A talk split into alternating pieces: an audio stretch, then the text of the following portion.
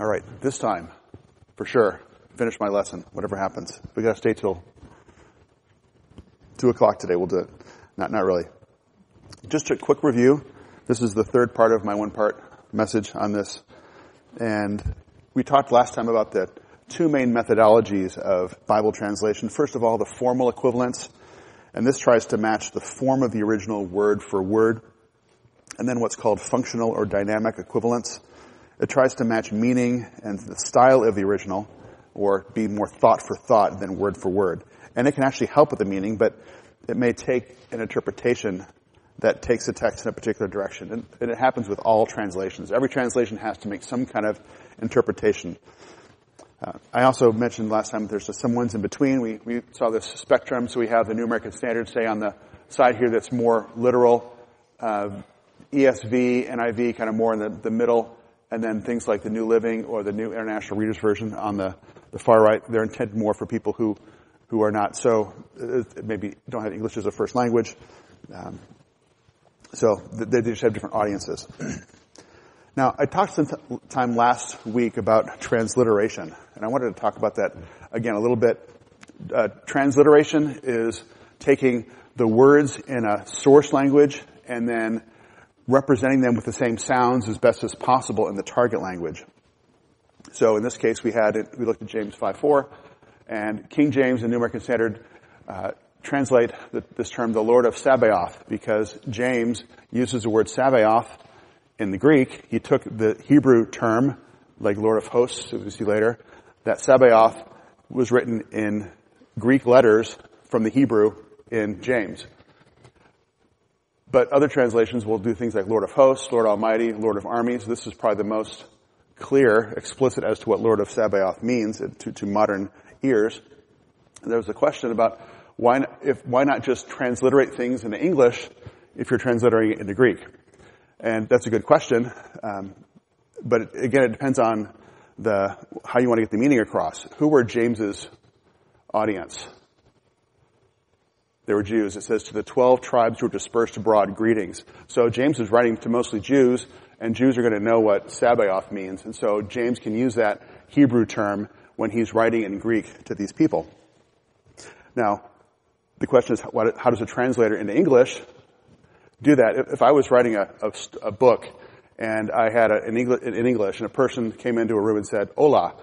Now, if, if I say hola to you, I think you all know hola means hello in Spanish because we're kind of familiar with that. I don't need to translate it for you. But if we were translating my book into a language that was completely separate from English and Spanish, that didn't, didn't have that sort of knowledge, uh, let's say some language in India or Africa, would I translate that word? Would I, would I write the word hola best I could in the target language? Probably not. I'd probably just say hello in that target language, even though it would lose some of the maybe jauntiness or whatever it is of the, of the hola uh, if I say it in English. The point is, translation is difficult and you're always making choices and what the choice, right choice is, uh, isn't always clear.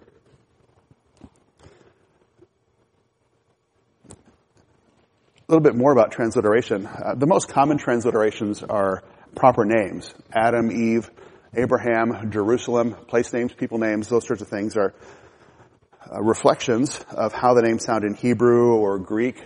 In the New Testament, we have Iesus, becomes Jesus, of course. Uh, Petros becomes Peter. Uh, Thessalonike becomes Thessalonica. Uh, so people, place names are transliterated very often. But it can refer to, or it can create some confusion. Uh, for example, the, the King James, um, in Matthew 11:14 says, and if you, ye will receive it, this is Elias, which was for to come. Now, who's Elias? Well, you know who it is. But if you just, if you never read the Bible before and, you, are given this, this thing, you might have a note to study Bible, but who is Elias? Well, you don't know. If you don't know the story of Elijah and how Elijah, the term Elijah, word Elijah, came from the Hebrew into Greek as Elias, King James translators translated it as Elias because it is Elias in the Greek. So this is more faithful, you might say, to the Greek sounds, but it, it's confusing as to who the person is actually that uh, Jesus is referring to here. And so modern translations use the Hebrew names of characters that are referred to in the Old Testament to avoid confusion like this. So for example, we have uh, Zechariah, the Old Testament prophet. There's a man named Zechariah from the Old Testament. He's referred to in the New Testament. His Greek name is Zacharias. But when you're referring to the Old Testament, Zechariah, you call him Zechariah in the New Testament in English to avoid confusion. But what's John the Baptist's father's name? Zacharias. Because we don't know him from the Old Testament. So we call him Zacharias to distinguish him from the Zechariah. It just makes it a little less confusing, hopefully. Uh, same name though. Another, uh, oh, there's the NASB. John himself is Elijah. Another more confusing thing is Hebrews 4 8. And this is King James says, For if Jesus had given them rest, then would he not afterward have spoken of, he would not then have spoken of another day. And this is in the context of entering the promised land. Now, the, the writer of Hebrews has been talking about how Jesus gives us rest. Jesus gives us rest. Why does he say now that Jesus, he's saying Jesus really had not given them rest?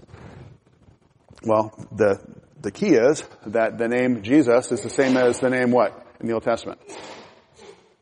Joshua, right. So, Jesus' name is the, what the Hebrew name of Joshua would be. So, while the, the word in Greek, Iesus, is used in this, in this, uh, this verse, it's actually referring to the man we call Joshua. And so, if you know that, this makes sense. If you don't know that, this makes no sense. It sounds like this is contradicting what the writer of Hebrews has said. So, uh, modern English translations are going to say, but for if Joshua had given this, given them rest, it maybe have a, a note saying this is the Greek word uh, Jesus. But we want to make sure that it's clear. It's not referring to Jesus Christ the Lord. It's referring to Joshua in the Old Testament here in Hebrews chapter four. Jesus again, it's the same name as Joshua in Hebrew and in Greek. Another thing like this is Uh, the writer of the book of Jude. His name, there's no name Jude. His name is Judas. But there's also another important guy named Judas in the New Testament. You guys remember him. So we have Judas who betrayed the Lord, but when we refer to the brother of Christ who wrote the book of Jude, we call him Jude just to avoid confusion. So we don't, have a, a, book of Judas. It sounds kind of funny, right? If we had a, a book of Judas in the Bible, it sounds, it sounds like it's referring to the more famous Judas. And of course, the, the name Jude or Judas comes from what Hebrew name? Judah. Good. So if we were referring to the man Judah in the line of the tribe of Judah, that's going to say Judas, isn't it? But we don't say he's the line of the tribe of Judas. He's of Judah because he's the Old Testament character we call Judah. Another example of transliteration uh, that's I, I thought about this week, and it's probably the most important transliteration in the New Testament, and that is the word Christ. The word Christ is not an English word, it's a Greek word. And it's an important term in the Old Testament, going back to this concept. We have this Hebrew word, uh, Mashiach, which we call Messiah. Uh, we usually transliterate it as Messiah in English, and it means the anointed one, or the anointed. And we don't have a lot of time to go into detailed discussion about this, but this term, anointed one, Messiah, is usually translated something like anointed one in the New American Standard. It's used of priests, it's used of prophets, it's used of Saul, even other kings are called the anointed one, Mashiach. And even Cyrus the Persian, who was a pagan in Isaiah 45, is called Messiah. He's God's Messiah because he's an anointed one and he's anointed by God for a special purpose. But there's also uh, another Messiah and anointed one who's referred to, foreshadowed in the Old Testament, but infrequently. So we have here Daniel 9, 25, 26 talks about this. So you are to know and discern that from the issuing of a decree to restore and build Jerusalem until Messiah the Prince, of the anointed one, the Prince, there will be seven weeks and 62 weeks. And then after the 62 weeks, the Messiah will be cut off and have nothing. Now it's interesting. Um, Mashiach is used a number of times in the Old Testament. This is the only place in the New American Standard where it's actually translated Messiah instead of translating it anointed one. And so this, this kind of, they're interpreting, aren't they? That this is referring to not just any old anointed one, any old king, but somebody who's going to be foreshadowed uh, in the book of Daniel. And this Messiah, this Mashiach, was anticipated even before Jesus was born by the Jews. We uh, see here in Luke 12, uh, 12, 11. You know this one from your Christmas story. For today in the city of David there has been born for you a Savior who is Christ the Lord. Uh, yes. And then Simeon, remember faithful Simeon later in Luke 2, 26.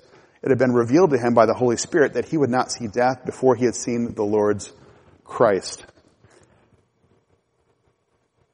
So Simeon had this idea of who the Christ was going to be. There was a promised Christ. Simeon knew about that. The, the shepherds knew something about who that might be.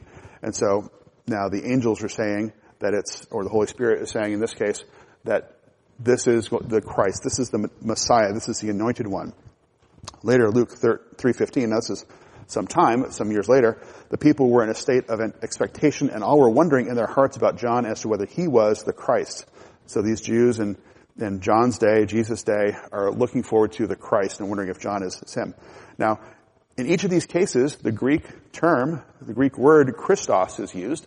And it's not a, not a Hebrew word, it's a Greek word Christos, and Christos means anointed one. So it's exactly equivalent to Mashiach, Messiah in the Hebrew, and the word Christos in the Greek is exactly equivalent.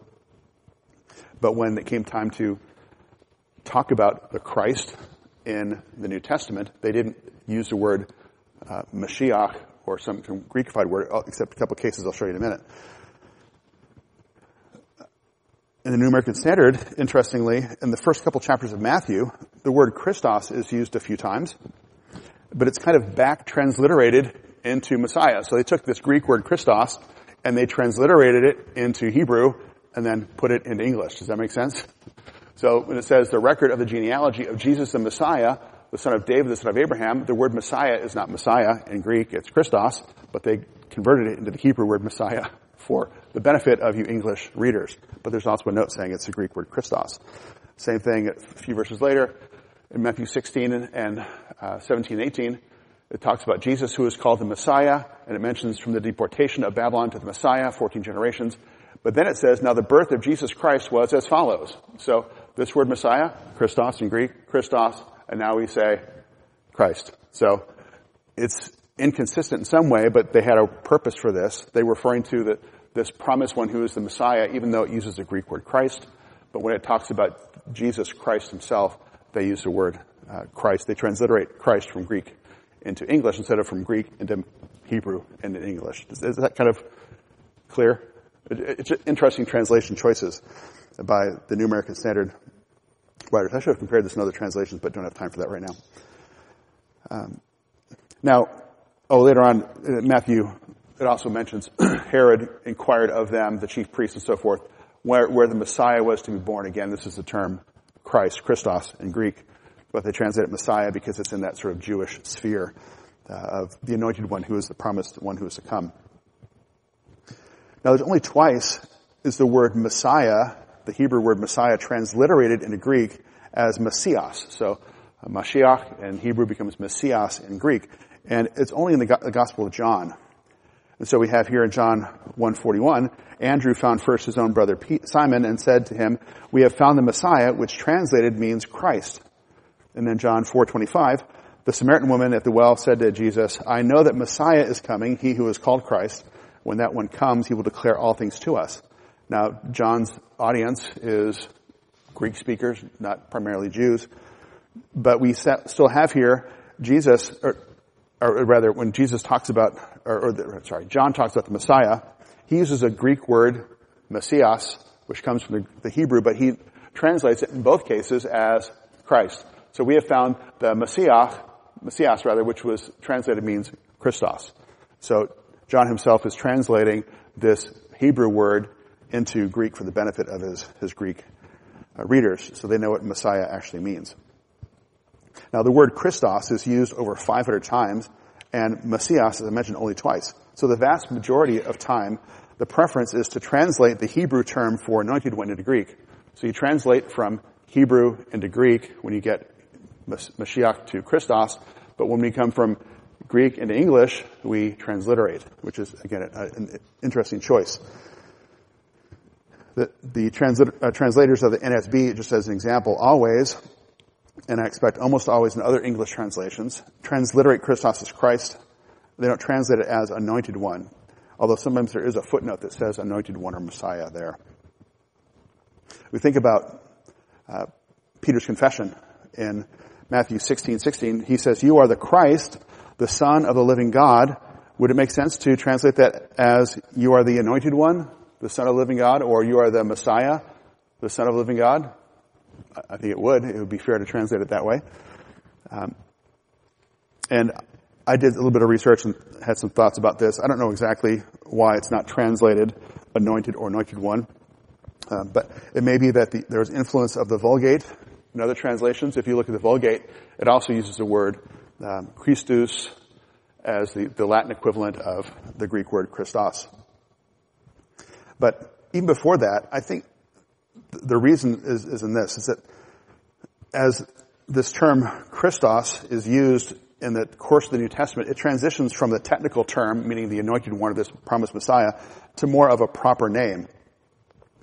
As we said before, proper names are usually translated or transliterated like, like Jesus and, and Paul and Peter and so forth. So you, you tend to transliterate uh, proper names instead of translating them. So even when it comes to the, the name that's given to Jesus' followers in Acts 11:26, the disciples were first called they weren't called some sort of Jesus followers or something. They were called Christians, which means those who belong to Christ, the, the Christ followers, and so forth. Um, the idea is they were followers of this man Jesus, who was also called Christ, not that they were followers of the anointed one as such. And Paul in particular uses the term more as a proper name than as a title. So Galatians 2.20, I have been crucified with Christ, and it is no longer I who live, but Christ lives in me. Um, it would be, sound kind of funny if it says, I have been crucified with the anointed one, and it is no longer I who live, but the anointed one lives in me. Paul is not referring to Jesus' sort of status as the anointed one, but it's more of a proper name here, Christ, who lives in me. Or Philippians 1.21, for to me to live is the anointed one, and to die is gain. Again, the word Christ here is used more as a proper name. You could almost interchange it with Jesus. Um, and so that's why we translate it I expect, as Christ, transliterate it as Christ instead of translating it as the anointed one. One writer said about this topic, it's remarkable that in the nearly 400 uses of Christos in the letters of Paul, most of them written, of course, to predominantly Gentile churches, there's only one clear case of its use in its original technical sense, that is the technical sense of the anointed one. So Paul almost always refers to Jesus when he refers to him as Christ. It's not a, a technical term encompassing his status as the anointed one, but rather a, a proper name of who Jesus is. Now, is that clear as mud? Not everything I find interesting is interesting to you, so feel free to tell me later. Yeah.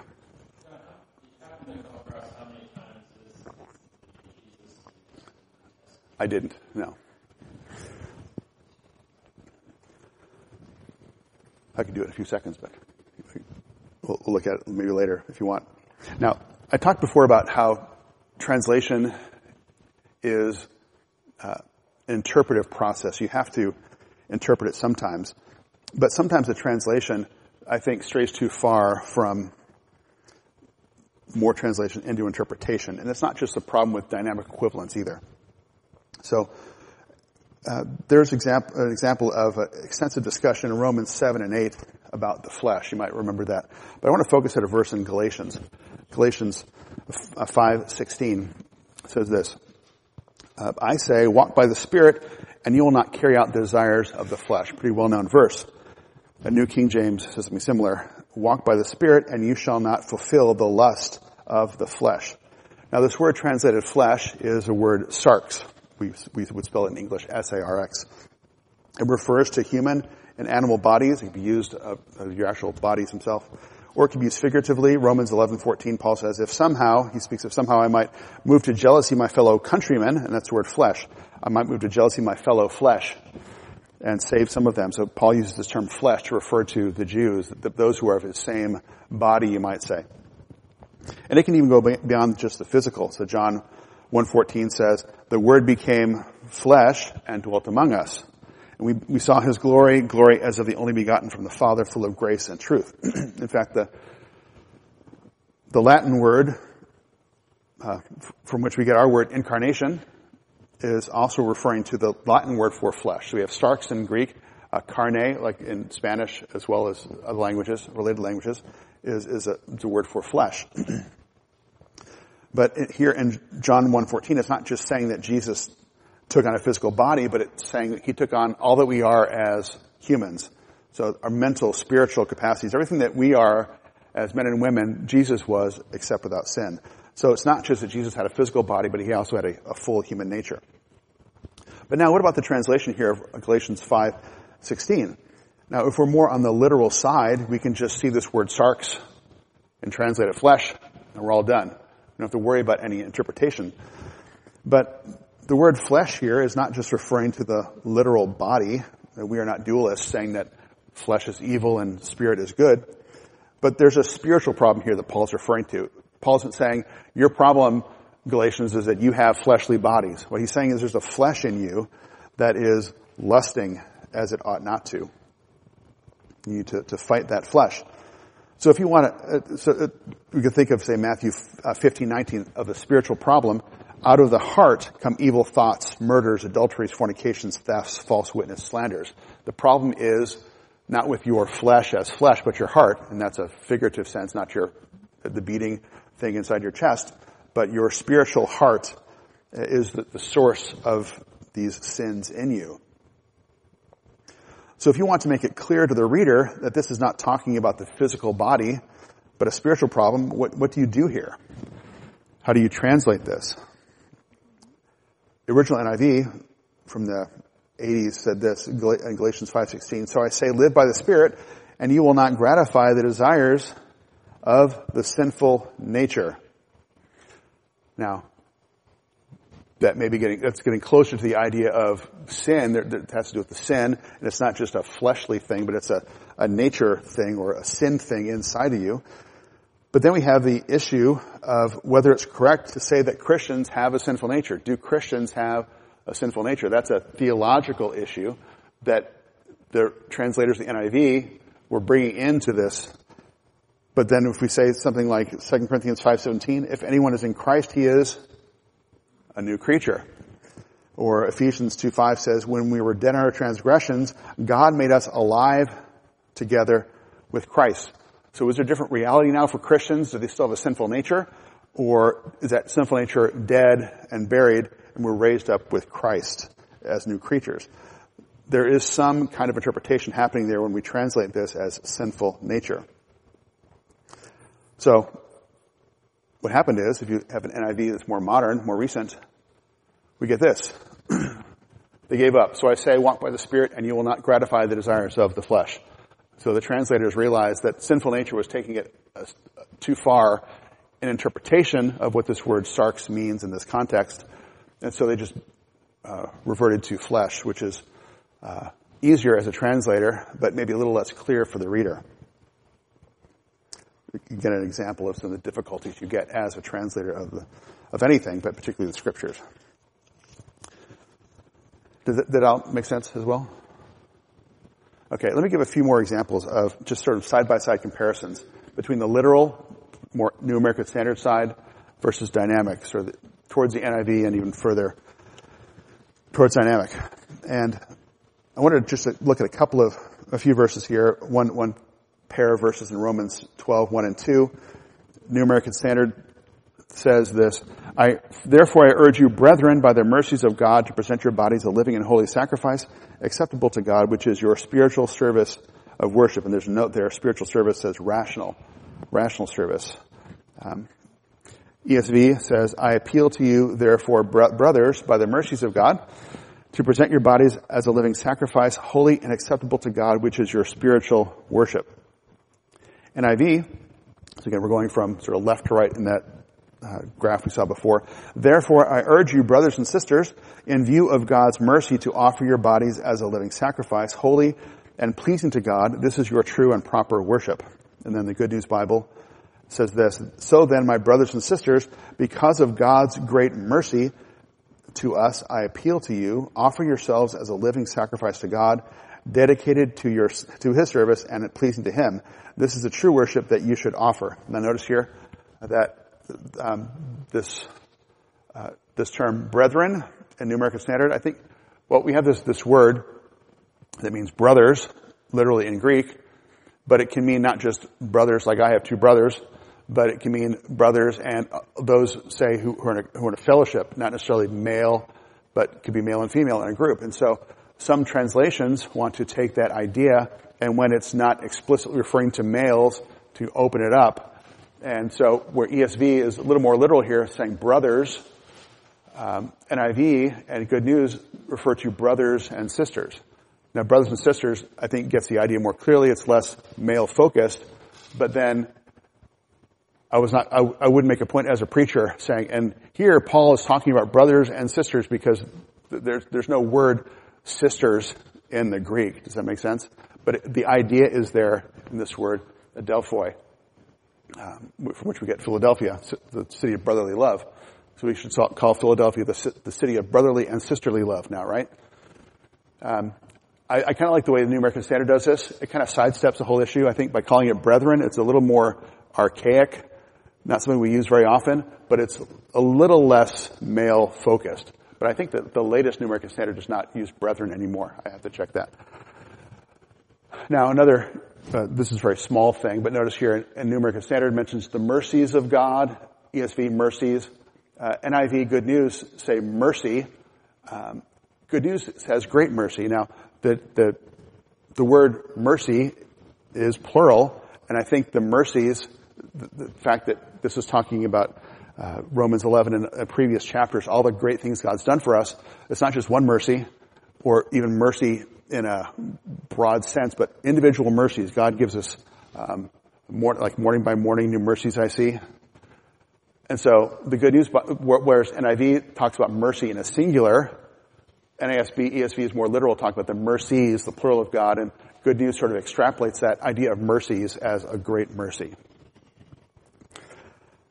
Uh, verse 2 of, of Romans 12, the New American Standard says, Do not be conformed to this world, but be transformed by the renewing of your mind, so that you may prove what the will of God is, that which is good and acceptable and perfect.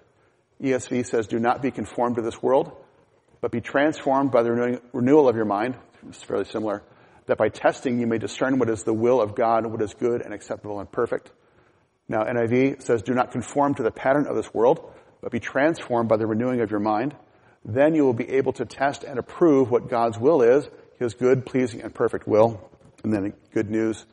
Do not conform yourselves to the standards of this world, but let God transform you inwardly by a complete change of your mind. Then you will be able to know the will of God, what is good and pleasing to Him and is perfect. So a few things here about this, this verse and these different translations. Um, this thing in New American Standard says, do not be conformed. This is kind of a passive thing. You are being conformed. Same thing in ESV. NIV has a, a more active, says, do not conform to the world. And then good news is kind of a, we call it reflexive. Do not conform yourselves. So you're, you're conforming yourselves to the world. Now, the thing is in the Greek, it can be a passive or, or a middle, meaning not conform yourselves. So NASB, ESV, and even Good News are literal, but you can't tell necessarily by the exact Greek unless you look at the context, and you're much more expert than me, whether it's a passive or a middle voice. And if you don't understand those, don't worry about it. The idea is, is somebody conforming me am, I conforming or am I conforming myself? What's the actual idea Paul is getting across here? And the translators have to make that decision as to how they represent that in English. Um, notice here also that the ESV and NASB are fairly literal, talking about this world, this world. It, it, it's just using the word, the term world more broadly, but NIV says that the pattern of this world, and good news, says standards of this world. The world, word pattern and standards is not in the Greek, but it gets the idea of being conformed to this world. It's not just the, the world as a, a ball in space, but referring to the, the way that the world lives in, in a more figurative sense. Uh, here we have uh, in NASB, renewing of your mind, renewal of your mind, again, renewing of your mind, NIV. But here's Good News Bible says, let God transform you inwardly by a complete change of your mind. So it's, it's again extrapolating out in, in, some ways what the, the meaning is here. Um, this this be transformed is is passive here. Uh, be transformed it doesn't say who's transforming, does it? Be transformed. Be transformed. Be transformed but this says, let God transform you. God is not in this verse here as such, but that is the idea. Who is it who transforms us? God transforms us. So the good news translators sort of put that in there. Because it's a passive. We're not, we're not transforming ourselves, but God is transforming us. We're being transformed in a, in a kind of a passive sense. We have then uh, inwardly by, I mentioned, a complete change of your mind relating to renewing or, or uh, renewing of your mind or renewal of your mind. Same kind of idea. And then this word prove here at the end, that you may prove what the will of God is. This is, makes it sound like a, you're, you're, proving a math theorem, something like that. It kind of has that idea, but, but testing and testing and approving, in fact, NIV uses the word test and approve. They sort of expand one word into two things, I think. Um, and then we, we have here though in Good News Bible that you can know the will of God. So the word know, the, the word for the Hebrew or the Greek word for know is not in this verse, but that's maybe that get, kind of gets to the idea. That's a little less complicated than than prove what the will of God is, or test and approve, and so forth. So you see how some some decisions were made along the way to convert some passive things to active or that kind of thing, and subtle ways of interpreting different words as we translate them in English. Now, one last example here, John, first John rather, 2 2. New American Standard says this, He himself, speaking of Jesus, of course, He himself is a propitiation for our sins, and not for ours only, but also for those of, and the, the word those of is supplied by the translators. so, not for ours only, but also for the whole world, or those of the whole world. And uh, ESV says he is propitiation. We use the term propitiation again, not for ours only, but for the sins of the whole world. NIV says he is the atoning sacrifice for our sins, and not only for ours, but also for the sins of the whole world. And Good News says, and Christ himself is the means by which our sins are forgiven, and not our sins only, but also the sins of everyone. so some uh, particular distinctions New American Standard speaks of he himself, and in fact, so does the Good News sort of. In, in Greek, you can have an emphasis by putting a, a, pronoun in there. So it's not just he, but it's he himself. That's an emphasis in the Greek that's often brought out in the New American Standard, but it just sort of collapses that into he in the ESV and NIV. And notice here that uh, in the Good News Bible, the, the word Christ is not in this verse in the in the Greek, but they put that in there just to make it clear who they're referring to. Christ himself is the means. Now, the interesting thing comes with this term propitiation, propitiation, atoning sacrifice, or the means by which our sins are forgiven. Tom's been talking about the, the temple, tabernacle, the mercy seat. The, the word translated here, propitiation and other things, is related to the word, the Greek word that is used for the mercy seat over the ark. So it's a, you talk about the place of atonement. But the question is, how do you translate that idea into English? And if you look at the, the commentaries, you'll see different interpretations of exactly what this means. And so you see that in the, the translations. Propitiation has the idea of, of someone uh, being angry with you or having a, a separate, a separated relationship. And now something makes them favorable towards you. That means to propitiate someone is to make them favorable towards you. And so the idea is that before God was angry with us, but now because of Christ, He can now be favorable toward us, which is a true uh, statement, but is that what Johns is getting at? Uh, the NIV mentions atoning sacrifice, and so now it's referring to the payment that's due for an offense. Looking back at the Old Testament, you offend God, you need to, to, to pay for that with a sacrifice. And then the Good News Bible says he's the means by which our sins are forgiven. It doesn't mention the sacrifice as such. Um, plus, the word means he says means he's he's the way to forgiveness, but it doesn't focus on what Christ accomplished. So the idea here again is is this verse talking about what Jesus accomplished uh, in reconciling us to God, or is it referring more to the to the fact that he, he sacrificed himself? All these things are true, but what exact, what's the best way to represent exactly the, the, concept that John is giving us in the Greek into the English? And if there's a, a, a discussion about that in the commentaries, it's hard to find just the right word. Again, does that make sense? It, it's hard to explain in, in brief, but there's, there are a lot of some things very subtle, not so subtle in translation work. How do you get that across best? Especially this word propitiation is only used a few times in the, in the New Testament, and so how do you understand that properly? And then the last comment here, we have the whole world in NASB, the sins of the whole world, um, the whole world, and this says sins of everyone. Is that the idea that people say, well, this, this is universalism? Do you want to use the word world? This, the word, word world is in the Greek, but to call it everyone may be, again, a step too far. So that's just a couple side by side things. We can do that for, for hours. But let me just end with a few concluding thoughts. One is an obvious one. Languages change. And the King James Version is a wonderful translation, but it's been around more than 400 years. And it was not perfect when it came out. And it's even less so now in terms of how it fits within English as it is now. And it's through no fault of its own. The translators were not perfect. They were not omniscient. They weren't inspired in the way that the original writers were. And the translators didn't have a time machine. They had no way of guessing how English was going to change over the years. And so they did a wonderful job in their own time with what they had. Another point is that there is no best Bible translation. What if I asked you, um, what's the best car? Or what's the best shoe? What's your question going to be?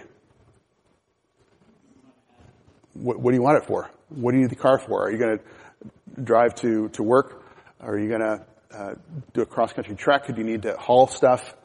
Um, if you want a shoe, are you going to be running? Are you going to be walking, standing for long periods of time? You're going hiking. Uh, those questions are important. So there's no best shoe or best car. There's not a best Bible translation. Are you, what are you using the translation for? For reading, for studying, uh, preaching, memorizing, evangelizing? Is, is it for an adult? Is it for a teen, for a child? People who are learning English? All those things factor into what is maybe the best one for you, but there may not be a best one for everyone. Uh, another important point is that there is no translation that is always closest to the Hebrew or Greek. No translation is consistently literal or dynamic. And translation, as I said before, is a balancing act. So you can find examples, and there's websites with all these things. People who don't like New American Standard or, or NIV, whatever it is, you can find long lists of verses that these are translated wrong and this is horrible and don't use this translation. There may be some merit sometimes in some of those things. Some translation philosophies are too far. Things like changing all the the term father referring to God as the father, mother, or something weird like that. That would be definitely a step too far. But in the more conservative area of the evangelical world with uh, people we would broadly agree with, there, while we, we can have quibbles here and there, for the most part, they're, they're excellent translations. And you can find cases where the NIV or the Good News Bible is closer to the Hebrew or Greek, perhaps, than some of the more literal translations, depending on what the choices were made. One other important point is we are blessed. We can thank God we're so blessed to be in this position, to have so many translations now that we can argue about which one is the best one. Imagine going to a, a country where our language that only had one translation into their language, or maybe only, only a portion, maybe a New Testament, or, or just one book, or nothing at all. And we have a, a great luxury, you might say, in being able to argue about which is the best English Bible translation. So for us, as English speakers, we can use multiple ones if, if you can. It can help you in understanding. Looking at one side, side to the other can help know what, what is really being said in these particular verses. Um, when you see all those translations, it might undermine. Uh, sorry, I went too far. Um, when you see those translations, it might undermine your confidence, but it should strengthen your confidence because you can compare them side by side. And the blessing for us is that for any good translation, all the history, all the great doctrines of the faith, even minor doctrines, all we need to know for eternal salvation and for a life of godliness are there. I don't think, Brett, Tom, you ever talked to somebody uh, and they said, they came to you with their new NIV, and you said, I don't know. I think you're going to get led astray by that thing. Uh, I'm not, if somebody brings me an NIV, I'm not going to worry about them if they're, if they're reading it consistently and they're saying it. Other ones might be problems, but for the most part, any sort of mainstream um, evangelical translation is going to be good for their soul. We look at John 3.16, for example. The gospel is there. NASB, for God so loved the world that he gave his only begotten son, that whoever believes in him shall not perish, but have eternal life. ESV, for God so loved the world that he gave his only son, that whoever believes in him should not perish, but have eternal life. NIV says, for God so loved the world that he gave his one and only son, that whoever believes in him shall not perish, but have eternal life. And Good News says, for God loved the world so much that he gave his only son, so that everyone who believes in him may not die but have eternal life. So you can give any one of these to somebody who needs to know Christ and explain the gospel to them with it. Now this sort of hides, in a sense, some discussion about only begotten. What does this, this word mean in the Greek? What's the best way to translate it? One and only? Only son, one and only son, his only son. That's a good academic discussion. There's many papers on that. But the point is, you still know that Jesus is God's son and he was given so that we can be saved and be given eternal life if we believe in him. Ephesians 2, 8, 9, important, um, sola fide, sola gratia. NASB, for by grace you have been saved through faith, and that not of yourselves, it is a gift of God, not as a result of works, so that no one may boast. ESV, for by grace you have been saved through faith, and this is not your own doing. Uh, it is a gift of God, not as a result of works, so that no one may boast. And NIV, for it is by grace you have been saved through faith, and this is not from yourselves, it is a gift of God, not by works, so that no one can boast. Good news, for it is by God's grace that you have been saved through faith. It is not the result of your own efforts, but God's gift, so that no one can boast about it. So can you give any one of these translations to somebody and get them to understand that it's salvation by grace through faith alone, and not by the works we've done ourselves? Can. So despite the important arguments about the strengths and weaknesses of all these translations, we can be confident and grateful that whatever English translations we use, whatever our preferences, whatever the translation gets right and wrong, we are holding God's word in our hands and He speaks to us through it. And with a word from the translators of the King James Version in their preface. They said this, we do not deny, nay, we affirm and avow that the very meanest translation of the Bible in English containeth the Word of God, nay, is the Word of God. Now, you see this word, the very meanest translation. We think of very meanest. You have some friends in school who were, or people in school who were the very meanest people. You didn't like them very much, did you? The meanest were the, the, the, the most unkind, right? So I think it's appropriate that a quote from the King James, King James translators uses an obsolete meaning of the word mean. So let me correct that or bring it into modern English. The translators of the King James say, we do not deny, nay, we affirm and avow that the most inferior translation of the Bible in English containeth the Word of God, nay, is the Word of God. So when you're reading your Bible in English, you thank God that it is His Word to you, and through it, you may grow in respect to salvation. Yeah, questions? So when it says the most inferior translation, does that mean that even paraphrased like say the Passion Translation, the message is still the word of God? I, would, well, see, they're not translations. Passion and message are not translations. They are not even, uh, I would say they go further than paraphrases. Uh, it's a, more of interpolation. I have not read the message closely enough to um, to say that much about it. It's not to my taste at all, um, but it speaks to some people. So I would say if you're not, uh, and I've known of people who will bring the Message Bible into church and sit and listen to the preaching of the Word of God, reading the Message Bible. Uh, I don't. I suppose there's some pastors who preach from it. I hope there aren't, but it could be. Um, if you're using it for private devotional re- reading, I might not be my thing. I wouldn't rebuke you for it, but I might warn you against. I, I wouldn't buy one for myself.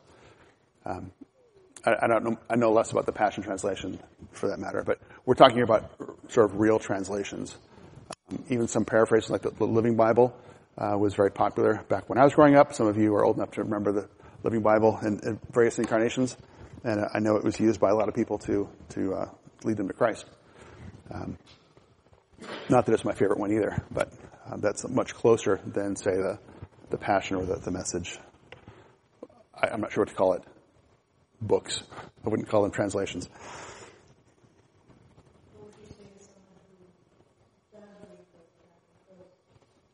I would say, I would ask them if they read an actual translation. If they don't, I would say you need to get a, a translation. Even if, it, if your English is not your strength, you maybe find NASB dry, give them an NIV, something like that, if, if they'll, if they'll read it. I would, I would encourage them to find something else to, to, for their real study, memorization, and so forth.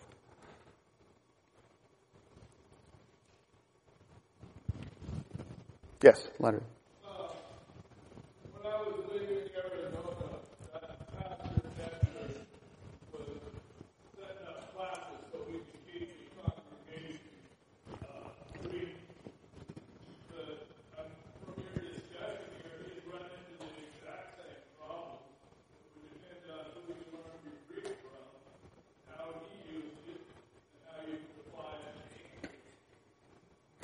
Yeah, well, the, the thing is, is any language is never unambiguous. You can read the same, English, uh, those of us who have grown up speaking English our whole lives, we can see the same sentence, and there could be some subtleties in the way something is said, and maybe it's different written and spoken, same words, and because of a shade of, of inflection and meaning, we can kind of get it, but people can see it. Well, think, think of places like the Supreme Court or other, you know, looking at the laws.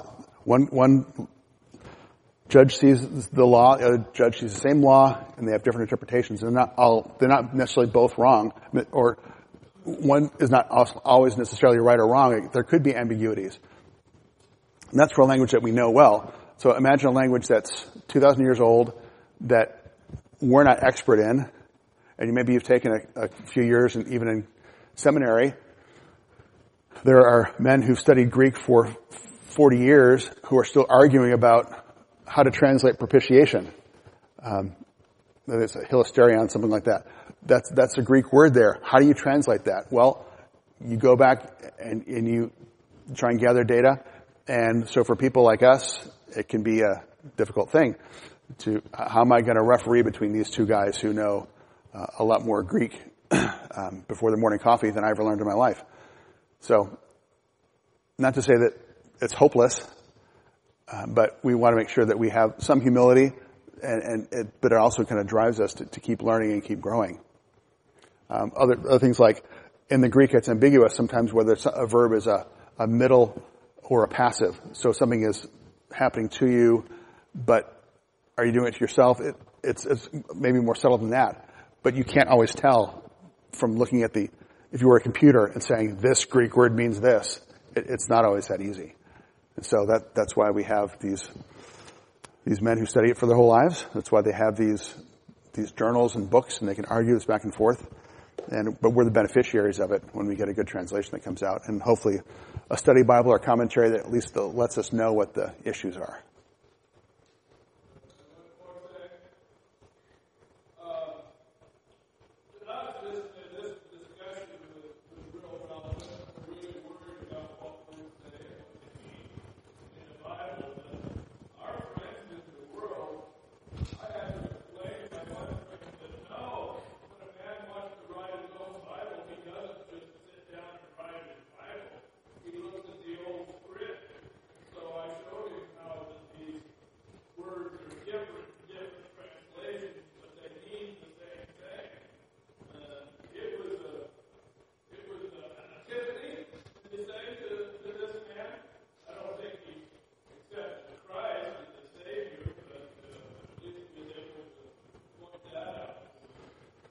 Yeah, that's good.